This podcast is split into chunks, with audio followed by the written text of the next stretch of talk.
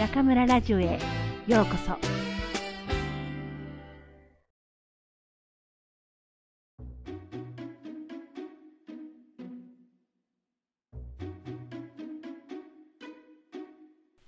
窓際のトットちゃん黒柳徹子その3ボロ学校。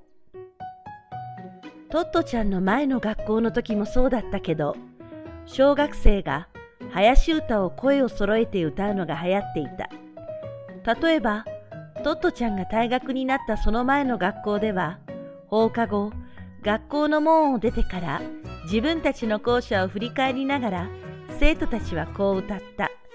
赤松学校、ボロ学校、入ってみたらいい学校。そして、この時たまたま、よその学校の子が通りかかったりすると、そのよその子は赤松小学校の方を指さしながら、大声でけなした。赤松学校、いい学校、入ってみたら、ボロ学校、わーい。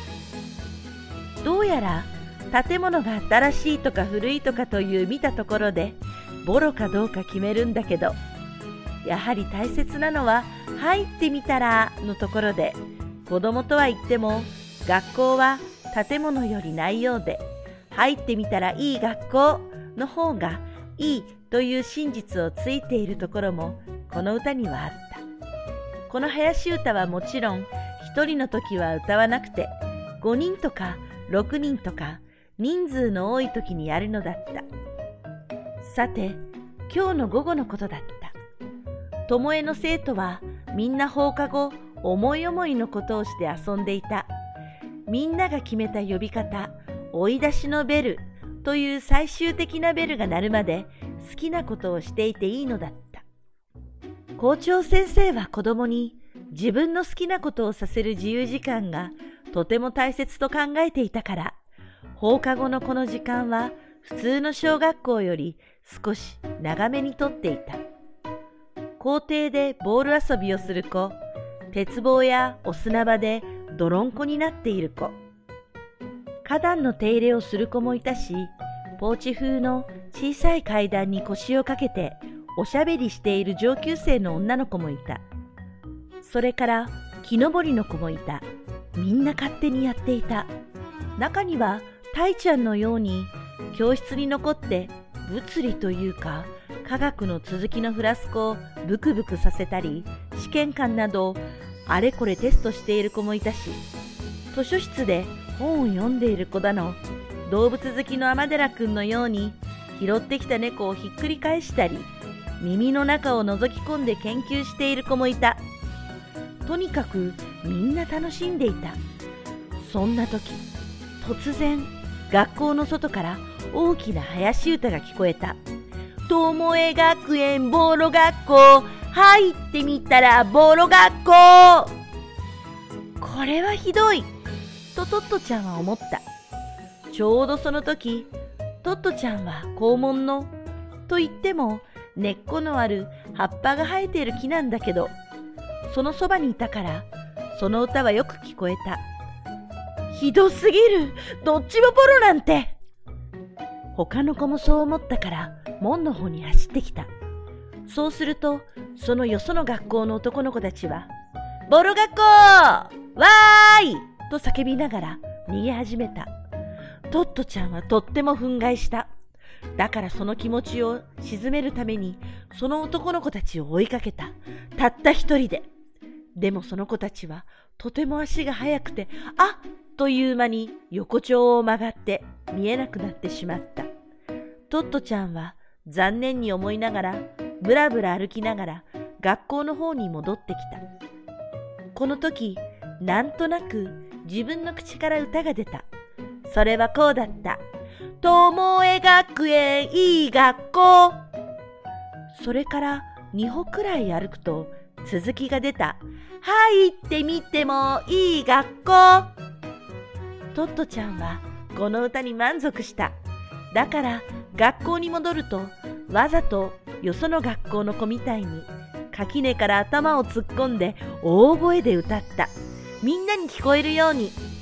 友江学園いい学校入ってみてもいい学校校庭のみんなは初めは訳がわからないらしくシーンとしたけどそれがトットちゃんとわかるとみんなも面白がって外に出てきて一緒に生やし始めたそしてとうとうみんなは肩を組んだり手をつないだりしながら列になって学校の周りを回り始めた。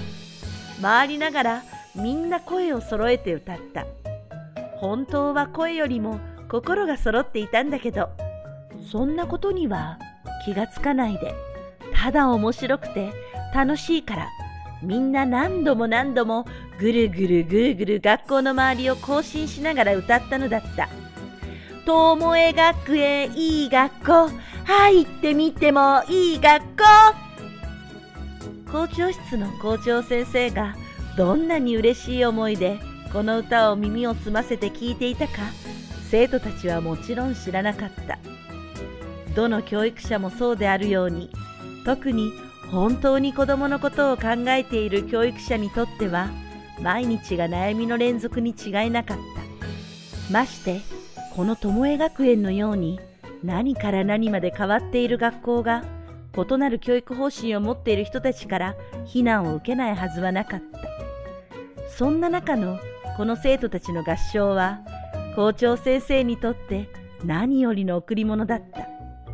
そして子供たちは飽きもしないでいつまでもいつまでも繰り返し歌うのだった。その日はいつもより追い出しのベルは遅くなった。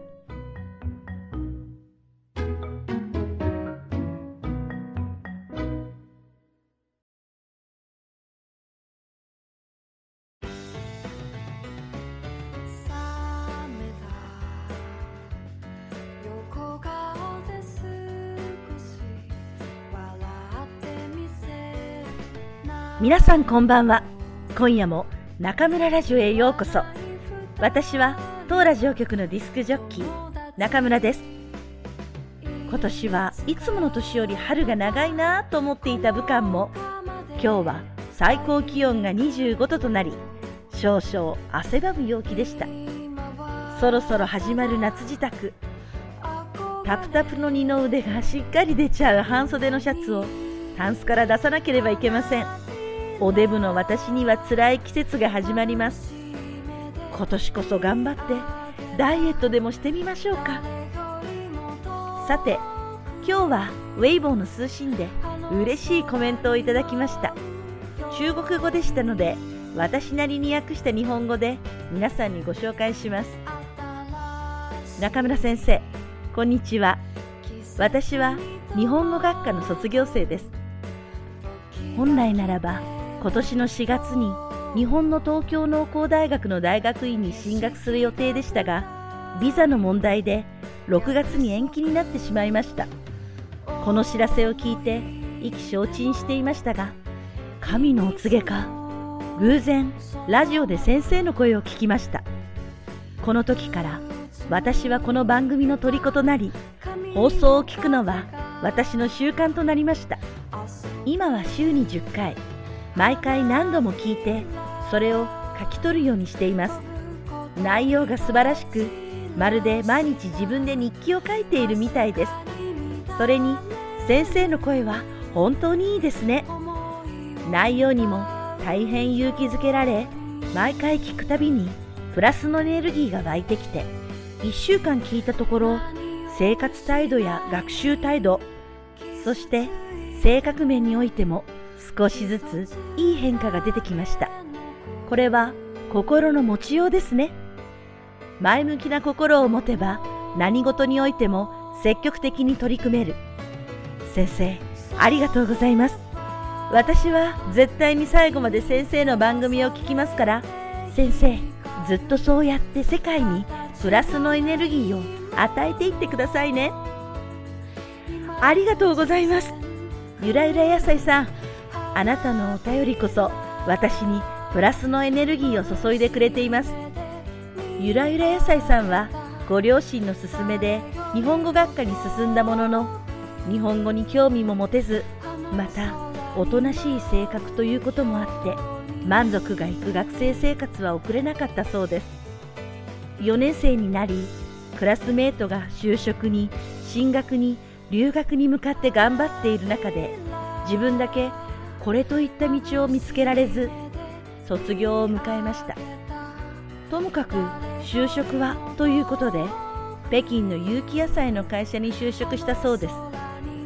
そこでいろいろな人と出会う中で前向きな気持ちになり日本への留学を決めたとか。今では日本語を学んだことに感謝しているイライラ野菜さん。6月からの東京での生活ぜひ頑張ってくださいね。彼女は最後に私が70歳や80歳のおばあさんになってもこの中村ラジオを続けてほしいと書いてくれましたがそれは壮大な目標でお約束はできませんがこれからも一回一回心を込めて番組をお届けしていきたいと思っています。ゆらゆら野菜さん私は毎年冬休みに千葉の実家に帰るので東京にいるならぜひお会いしましょうね。その時を楽しみにしています。私が教えている日本語学科の学生のほとんども日本語学科は第一志望ではなく不本意ながら勉強を始めています。その中で気持ちを切り替えて前向きに取り組み始められる子もいれば結局最後まで頑張れずに終わる子もいます。そういう時こそ私は自分の無力さを感じますがゆらゆら野菜さんのように卒業後に何らかのきっかけで日本語に真剣に取り組む場合もあるんですね。いつからだって日本語は上手になります。今ちょっと自信をなくしている皆さん諦めず焦らず怠けずもう一度頑張っていきましょう。明日は卒業論文の口頭諮問と謝恩会。初めは厳しくあとは激しく卒業生を見送ります。それでは皆さんまた次回。ここでお会いしましょう。おやすみなさい。